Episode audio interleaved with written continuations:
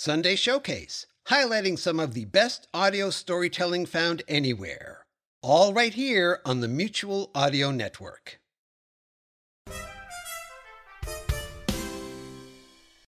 The following audio drama is rated PG for parental guidance recommended.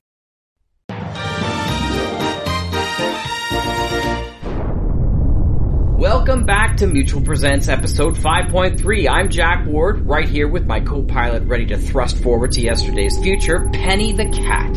This week we're back to the amazing Exploring Tomorrow with the first baby in space and the adventure of the Beauty Queen. So wind back those clocks as we whip around the sun and begin today's adventure. Exploring Tomorrow.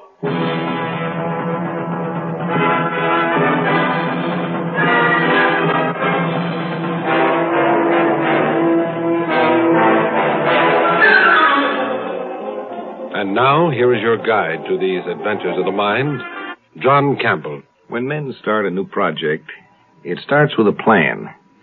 The plan has to be carried out, worked through, the details arranged for. You don't have any trouble until the thing you did not expect turns up. So far, human research has achieved an unmanned satellite in space. The sole purpose of any of these devices, any machine, is to serve human beings. The machine goes first to try things out, but the sole purpose of doing it is so that men can follow. And uh, women, too. But there are problems of purely human nature that sometimes complicate the most scientific of plans. Champagne. Oh, there you are, my dearest. My darling, my love, champagne. Oh, good heavens, Jeff. You think we were getting married all over again. Oh, again? why not? Let's make this our second wedding day. A celebration to end all celebrations. Besides, it is almost our first anniversary.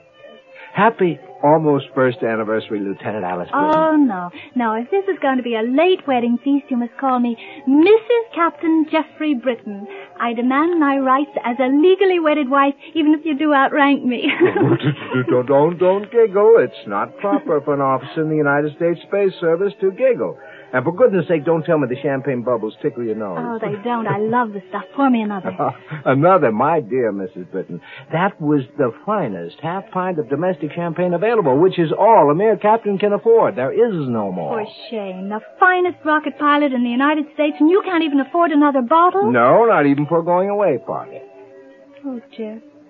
It is a going away party, isn't it? I won't see you for six months. Now, come on, sweetheart. Don't cloud up and rain. It's good duty, and you'll be back soon. Six months isn't forever, you know. Oh, I know. But being stuck up on an artificial satellite for six months without you isn't my idea of fun. Oh, look, sweetheart, you'll like it up there. It's the oldest and biggest of our manned space stations. It has plenty of room inside and a crew of 400 officers and men. It even rotates on its axis to give you artificial gravity. At least you don't have to worry about space sickness.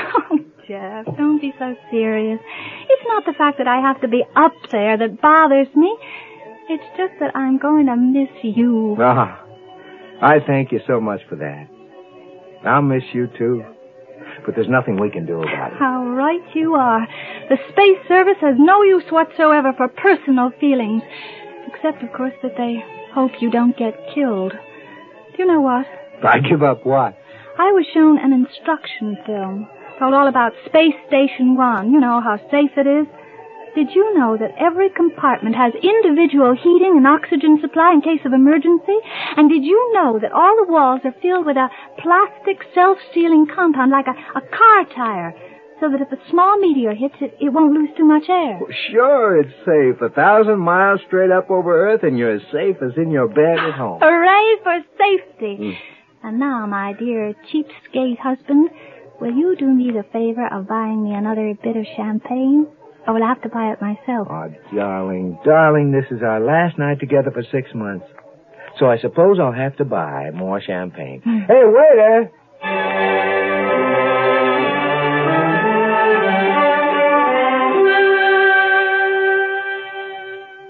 Nurse Jenkins, send in Lieutenant Britton. She'll be right in, Doctor.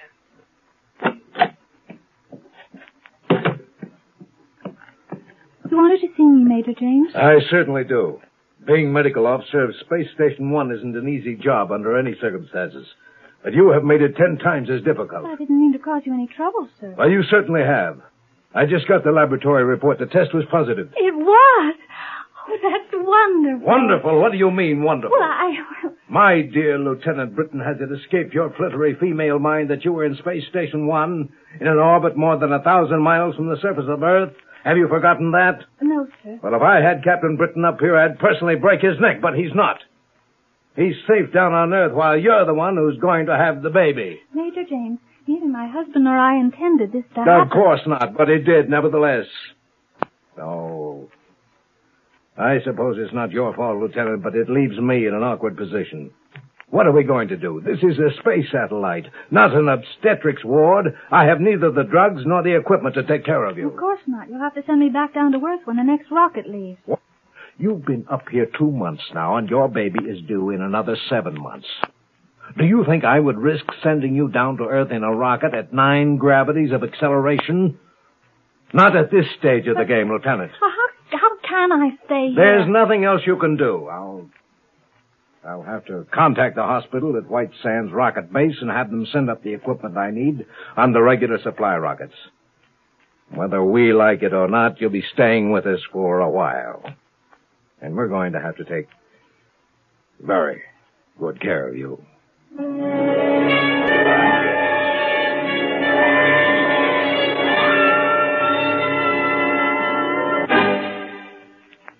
Exploring Tomorrow continues in just a moment. This is Bill Goodwin. You know, someone once said humor is the true democracy. And that's why we Americans can smile when we tell the stories of the legendary heroes who helped to build our country's great institutions and industries.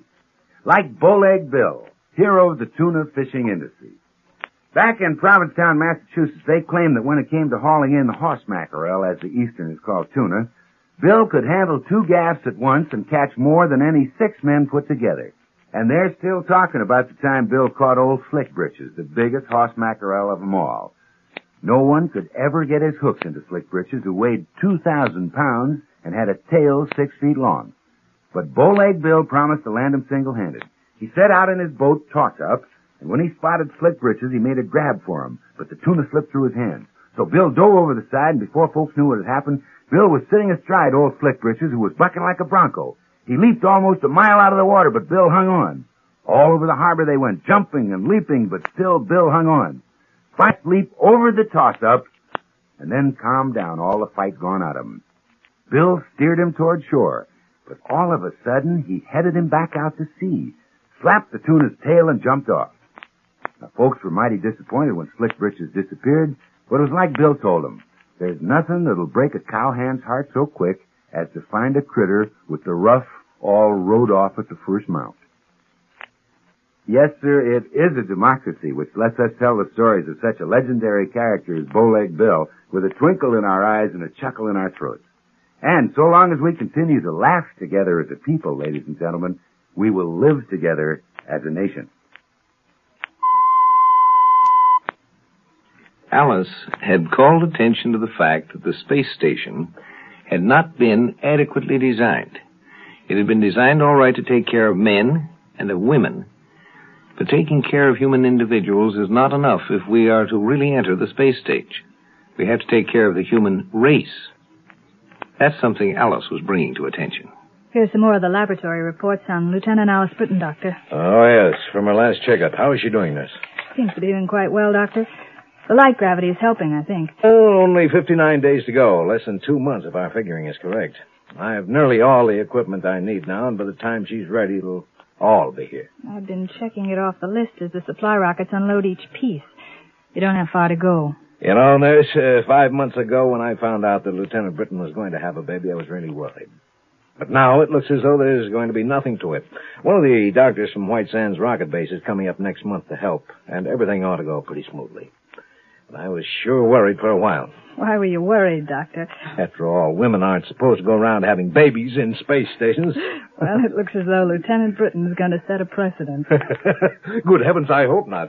If all the women in the Space Service get that idea, we'll be running a nursery up here, not a fueling Well, station. you'll just have to. Emergency signal. There's been an accident. Phone, Doctor. Yeah, I'll get it.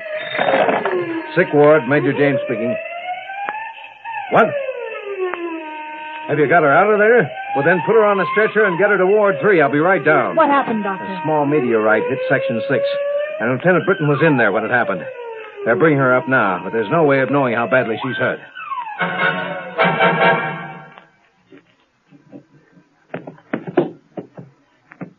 Uh, be careful. Easy now. Now put the stretcher down on the bed. Easy. That's it, yeah. Now just take it easy, Lieutenant. All right, men. Uh, she'll be all right now. Thanks. Close the door, huh, please. Oh. Oh. I hurt all over. Uh, you'll be okay. Nurse Jenkins will bring down a hypo in a few minutes. You'll be all right. I think I'll live, Major. But my ears are still ringing. Well, you must have lost air. Can you tell me what happened? I was in section six checking some meters. All of a sudden, bam! A little meteor punctured the outer wall. Just just a little bit of rock the size of a marble. But it was moving fast enough to put a hole in the wall. It sure was. Then what? When I wasn't hit, the air started going out into the vacuum of space. The wall is self-sealing, but a, a lot of air left the room before the hole closed. The automatic door closed. My ears were ringing. Everything got fuzzy. I guess I fainted. Uh, you're lucky the meteor was small and moving fairly slowly. Sealing compound in the wall closed the hole before you lost too much air, really. Uh, your nose isn't bleeding. You haven't got the bends, at least. No, but I'm afraid the baby's going to be here sooner than we expected. Yes, it looks like it. Now, don't worry. Seven-month babies are just as good as nine-month ones. And you're a pretty healthy girl. You'll be all right. And so will the baby. I know we will. Take care of us, will you, Major? Sure. Don't worry. That's what I'm here for. Remember?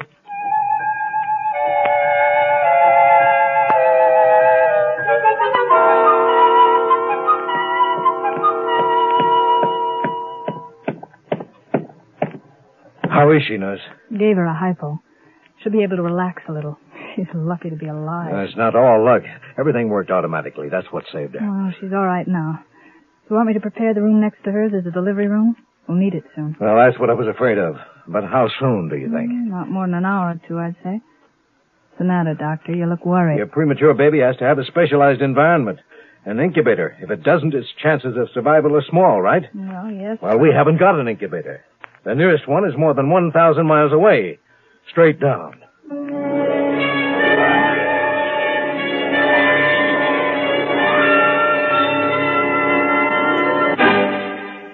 The plans that had been made, again, were not sufficient. You know, many times, a man who is working with machines and knows the machine in full, understands what it does and its functions, has never recognized what its basic nature is. Uh, too close to it. It's the forest and the trees again. And sometimes somebody who really doesn't know as much about the machine understands it better. Major James speaking. Yes, Colonel. From where? Europe. Yes, sir. Yes, I understand, sir. Very well, Colonel. Thank you. Oh, brother, that does it. What's the matter now, sir? Our message to White Sands was intercepted. The newscasters have gotten hold of the story. The communications officer just picked up a broadcast from Europe. Big stuff. First baby born in space. Emergency measures being taken. The whole world knows about it now, and everybody on Earth is praying for Lieutenant Britton and her baby. Big sob story. Well, Doctor, you may not like all the publicity, and maybe it isn't a good thing in some ways. But personally, I'm kind of glad it happened. Oh. But why? Doctor, that girl may need all that praying.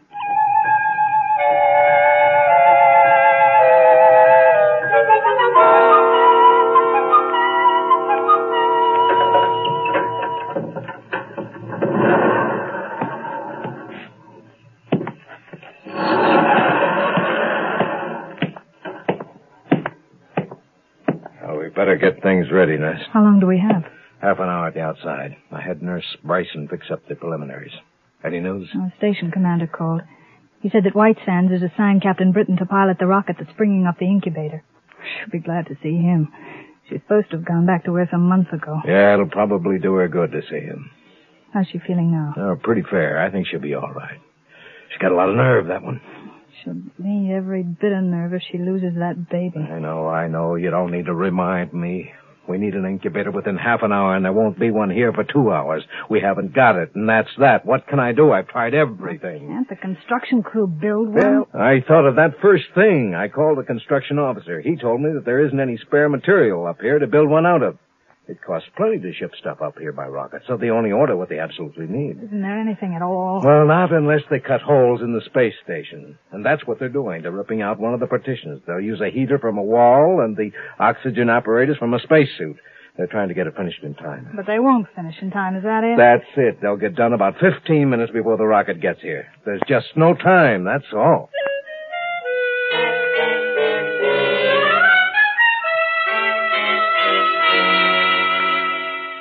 Now, try to take it easy, Lieutenant. Don't rush things. Well, I'm not rushing anything. Well, now, don't worry about anything. You'll be all right. I know. But I wish Jess was here. Your husband is on his way, Lieutenant. He's taking a special rocket up from White Sands.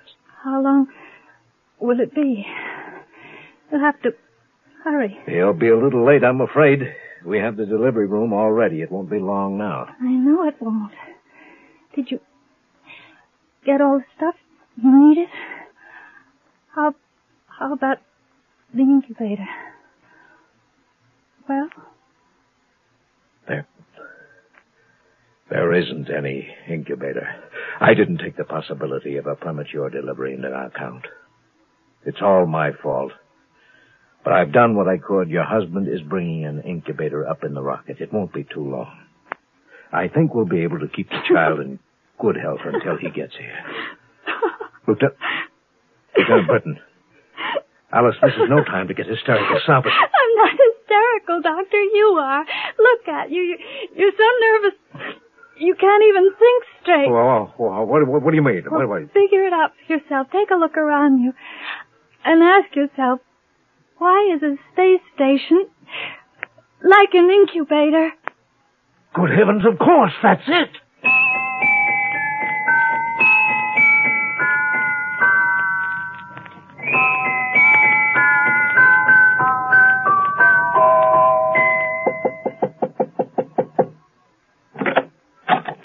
Can I come in?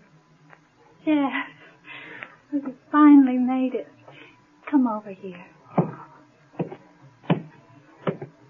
Oh, hey, you look fine. How's it feel to be the most famous mother on earth? Huh? Or off it? Oh, I don't care about being famous.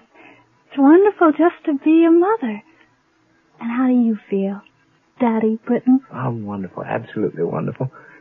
Say, I, I brought you an incubator, but but um, Major James said uh, you won't need it. I asked him why, and he said he felt too too foolish about it to explain. He said I should ask you. What's the story? Well, it was very funny. Poor man was running around in circles worrying about an incubator. He had you bring one up, and I understand he had the construction crew tearing down the walls to make one. Really? Really? And I finally asked him, why is a space station like an incubator? And he got it right away. Got it. Got what? Oh, don't you see, silly? A space station is a sort of an incubator. It protects us poor, weak humans from the airlessness and extremities of temperature in space. And each room of this station is a separate compartment. They can be self-sustaining if they have to. So what did the major do? We just had one whole room isolated. He raised the temperature, pumped in extra oxygen, and bingo, we had an incubator. Well, where is my son? I want to see him. Your daughter, dear, and she's in the next room. Huh? Oh, but you can't go right in. You just wait. You've got a good many years ahead of you to get acquainted with her. All right. I guess I just have to practice getting acquainted with you. Come here. huh? Mm-hmm.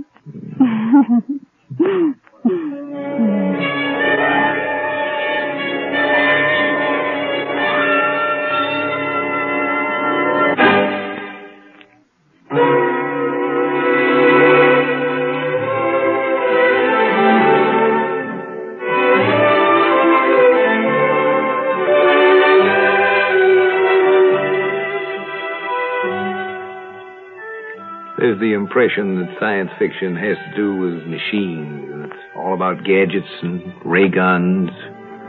It isn't. That's why it's science fiction. It has to do with human beings and the problems that human beings will have with the machines we do and must live with.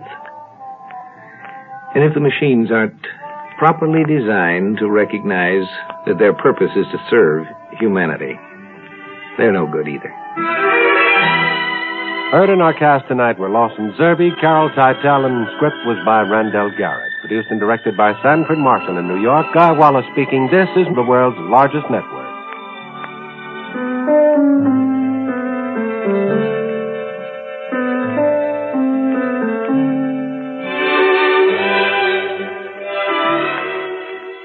We pause now for station identification.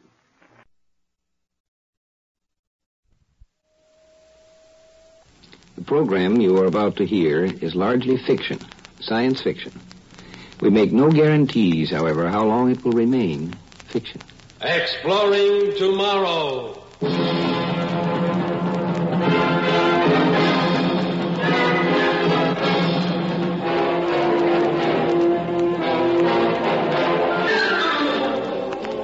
And now, here is your guide to these adventures of the mind, John Campbell, Jr. The philosophers down the ages have hassled a long time and with many words about the good, the true, and the beautiful. The true, uh, well, that can be defined pretty objectively. But there's a peculiar thing about beautiful. What is beauty? And uh, in whose terms? Makes it difficult. With the story of The Adventure of the Beauty Queen, which stars Miss Charlotte Sheffield, Miss United States of 1958.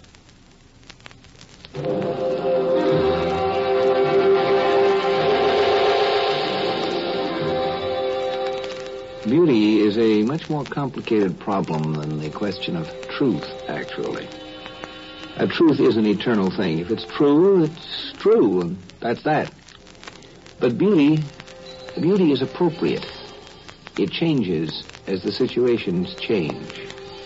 It changes with time. I wonder how our own concepts of beauty, that is, our human race's concepts of beauty, will change as time goes by. Uh, let's suppose that a famous young woman of our time, Miss United States, if you like, is awakened in her sleep by an alien presence. A strange force she feels but cannot see. It's something she knows is there.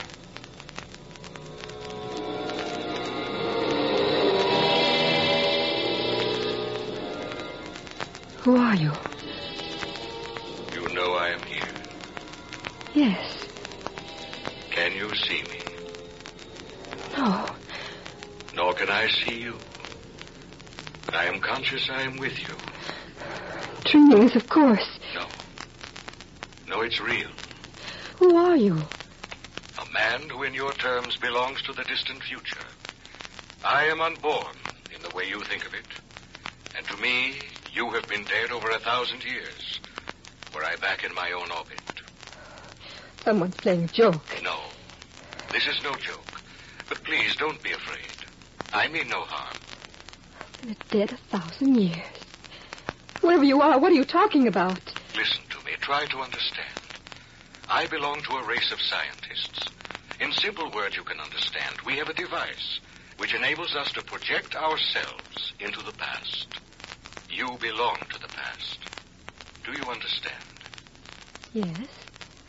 The device has made me conscious of you for a long time. I have used it to explore the past, and in these explorations, I have searched for the highest form of human beauty. How do you know whether or not I'm beautiful if you can't see me? The device tells me you're beautiful. Beauty, real beauty, is a force that transmits itself, that can be picked up by a form of radar. Please understand, I am only using terms I think you can follow. In my own orbit, I would not even talk to a child in such simple terms. Go away. Please go away. I can't. I'm in love with you. What? In love with you. In love? Yes. Oh. Very much. Is it funny? Oh, yes, I don't think it is. but it is. Do women of your time always laugh at a man's love? Oh, don't be silly. I wasn't laughing at you. Well, then at what? I just thought it was very funny. The idea of your being in love with a blip on a radar screen. After all, that's about what I am to you, isn't it? Oh, no. It must be. No, no. The, the radar screen, as you call it, simply picked you up, pointed you out to us. Us? Uh, my associates and I. Oh. I. I felt very strongly drawn to you. I convinced my associates to conduct further experiments, actual contact with someone out of the past. You. I had to know you. I had to come into orbit with you. Look, don't you think this joke has gone far enough? I told you this is not a joke. Of course it is. Well, you know better. Oh, don't you suppose I know what's going on? Oh, I should have thought of it a long time ago. What is going on? Why, it's very simple. Someone installed a radio pickup in this room. And you're talking to me through a microphone. Talking to you. You are, aren't you? Oh, no.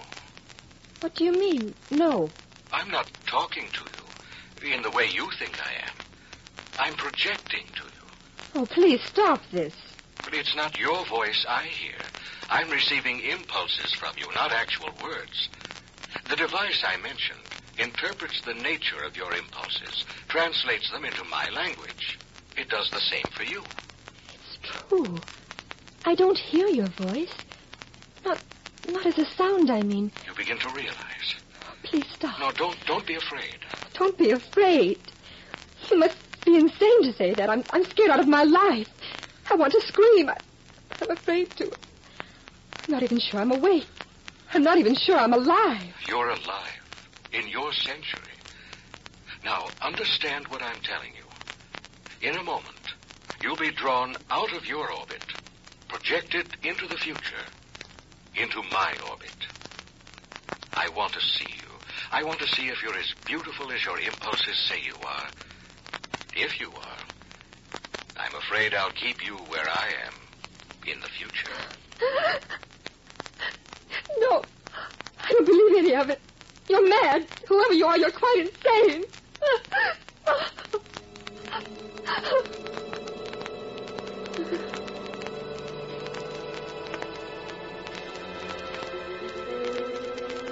Are you receiving Don't be afraid. You're in limbo. On your way into my orbit.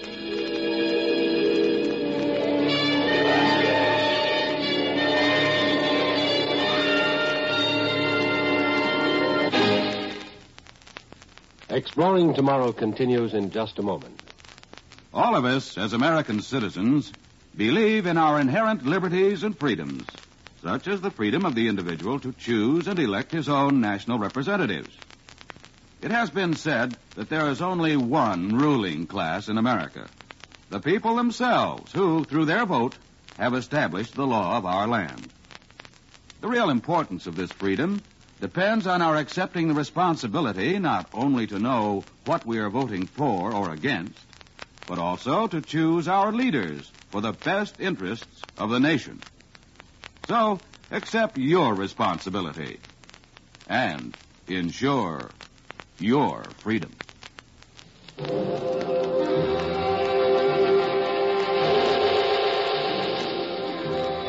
Of all things men have discussed and considered today, time is the one of which we know least.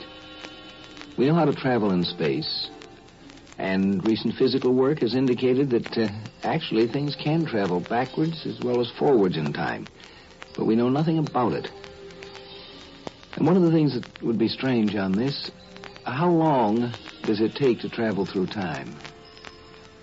When you are traveling through time itself, how long does it take to go from now to then? How long was Miss United States in that limbo before she was there?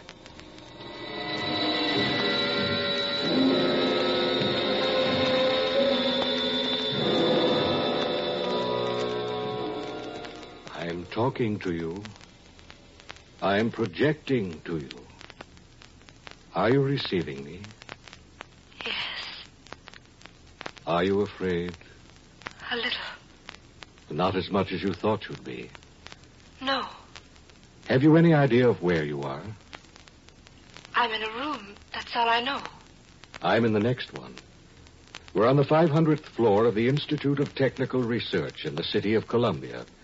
In your century, I believe you called it Washington. Washington? You understand, this is America. I'm glad to hear that, at least. Yes, I can see it relieves you. You can see me, Very clearly. and am I, Are you what? well, what you expected me to be. To some extent, Do you find me unattractive? alien, Alien? uh, different. Yes, I know the meaning of the word. At first, I was conscious of a sense of well, shock when I first saw you. At least you're frank. Well, I'm a scientist. Do you find me ugly? I said alien. Of course, I knew you would be. I didn't expect you to measure up physically to our standards. The human form has improved a great deal since your century. But why? Was there a reason? Man made reasons. Can you tell me? Well, it began with interplanetary wars conducted by the nations of the world. The struggle to build empires in outer space on other planets. When was this? Oh, not in your century. You saw only the first feeble attempts to explore space. Yes, I suppose our attempts are feeble.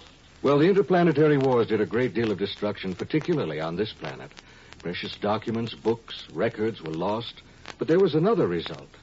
The atmosphere of the Earth became charged with radioactive matter. For a while, it looked as though the human race would become extinct, but it didn't. The human body acclimated itself to new atmospheric conditions and flourished again. But by that time, our physical form had changed. It changed for the better. And today, Go on. Well, today, the human form is the most beautiful creation has ever seen. And by your standards, I am something of a shock to you. Your physical form was, at first, yes, Am I very different from the women here? very different. To you, they're beautiful. They are beautiful. Would I find them attractive? I don't think so. I might. Oh, no. Why not? If they're so beautiful, I mean. Well, your conception of beauty is not ours. I understand that, but But what? oh, I don't know. I was going to say that beauty is beauty, but that wouldn't make any sense. No, the concept of beauty is what matters. But you said beauty is a force. It radiates. The inner beauty radiates. I I understand that too. Well, how do you think of the universe? Oh, I think I associate it with God. I Identify it with the divine mind. I'm surprised. The universe is a reflection of God. Now I begin to understand why, in spite of your physical form, your beauty reached me. And it has nothing to do with your looks. I I wouldn't be very gracious if I if I didn't say thank you. I'm going to keep you here, you know, if I can. I don't think you quite mean that. I mean it in every sense.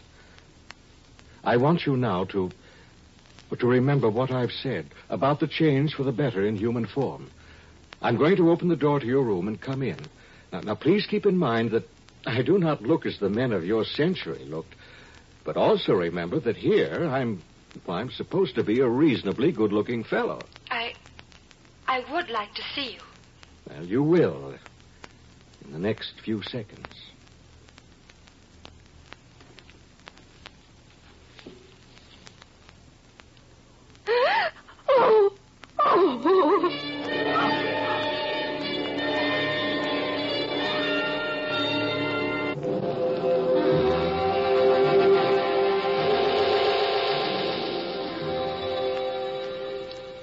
That which is beautiful and befitting, appropriate, depends on the environment it's in.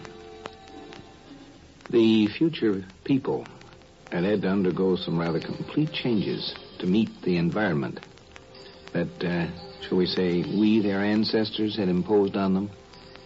A little too much radioactivity. And that which was beautiful is no longer befitting. The thing that is now befitting, we might not think of as particularly beautiful. Is it so bad? Oh, I'm sorry. I... I I should not have exposed myself to the shock you feel, to the revulsion you feel at the sight of me. Oh, oh I'm sorry. I, I should have known. Uh, forgive me. I, I just can't look at you for a moment. I have to. I have to adjust. There's a window behind you. You can look out. Oh, thank you. Please don't resent me. No, I, I, I was just wondering if you have any idea how incredible to me your revulsion is. Yes, I think I have an idea. Uh, you must overlook what sounds like vanity, but I have to repeat what I told you before. I, I'm supposed to be more than passably good looking. Yes, I understand. But you can't stand the sight of me. Give me a moment. Are you looking at me? Yes. Does it still hurt you? No. No, I'm too conscious of your inner beauty. I'm very grateful. I'm curious about something. Yes? Are you conscious of any of my impulses? I think so. Do you find them hostile? No. Alien? No. Do they cause you any fear? I don't think so. Well, forgetting how I appear to your eyes, do you like me? Y- yes. Yes, I think you must be a very nice person. The curious thing is. Yes? I was going to say. The curious thing is, I'm. I'm still in love with you. You mustn't be. Perhaps love is a dimension. I don't know. I. Oh, I'm too confused to think about it. I... Or perhaps it's an orbit we enter or leave. I don't know either. I... It was just a thought. You can't examine love through a microscope, can you? Well, it's been exposed to every kind of study for centuries. Even the people of your time knew its reactions to be purely chemical. Of course, your poets didn't agree, but then neither do ours. Do you have poets? Oh, yes, we have them. They resist us. They call themselves the last human barrier against science. They refuse to understand what basic science is. What is it? Well, isn't it man's eternal craving to find out more about the universe, the divine mind? Let me go back. Go back? Please. How can you even want to go back? Look, what do you see through that window? Nothing but beauty. Miles of emerald green fields with cities that sparkle like diamonds rising out of them. Nothing but prosperity. Prosperity and peace. And you want to go back to your miserable century? To my people. To my own people. I belong with them. I don't belong here. I'll tell you something. We're being observed, listened to by my associates. Observed? Well, the final decision must come from them. I'm as much a part of this experiment as you are, even though it was my idea. My idea. My idea. Idea. Now that we've succeeded in drawing you out of your orbit into ours, I. I don't think our science will release you. We can learn a great deal from you about the things of your century. Besides, I love you. I, I want to keep you here. Please, please don't touch me.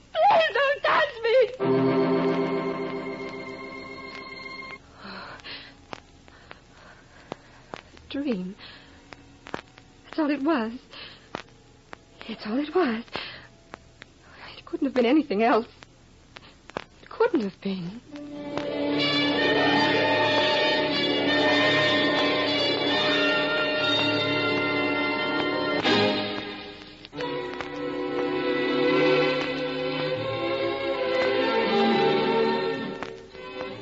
There are parts of beauty that are eternal, that are not, not like the physical that changes, but the beauty of a true and honest personality. This sort of beauty, that will endure. There are things that you can rely on as time goes by. Woman needs man, man must have his mate. On this you can rely. The only thing is, the definition of man and woman will tend to change with the passing of ages. But the fundamental things apply. an honest man and an honest woman. These we need forever.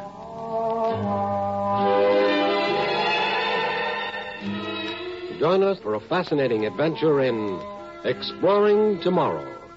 Heard in our cast tonight were Bret Morrison and the real Miss United States of 1958, Charlotte Sheffield. Script was by John Fleming. Produced and directed by Sanford Marshall here in New York. Guy Wallace speaking.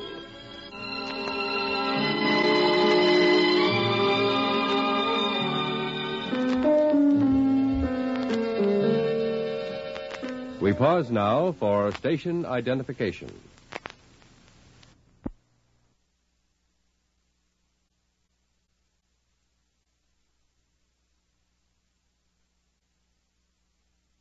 And that's this week's Mutual Presents feature.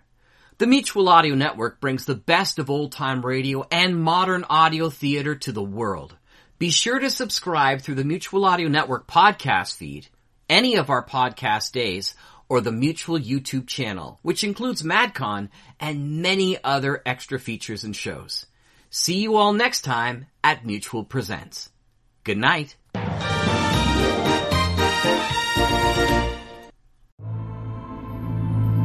The bridge between man and machine. What kind of change? One that changes everything. The organic and the digital. His head, it's metal. Your friend Alvin the Chipmunk is a non-stop recording hard drive. The ability to record every human sense. Sight, sound, even thought.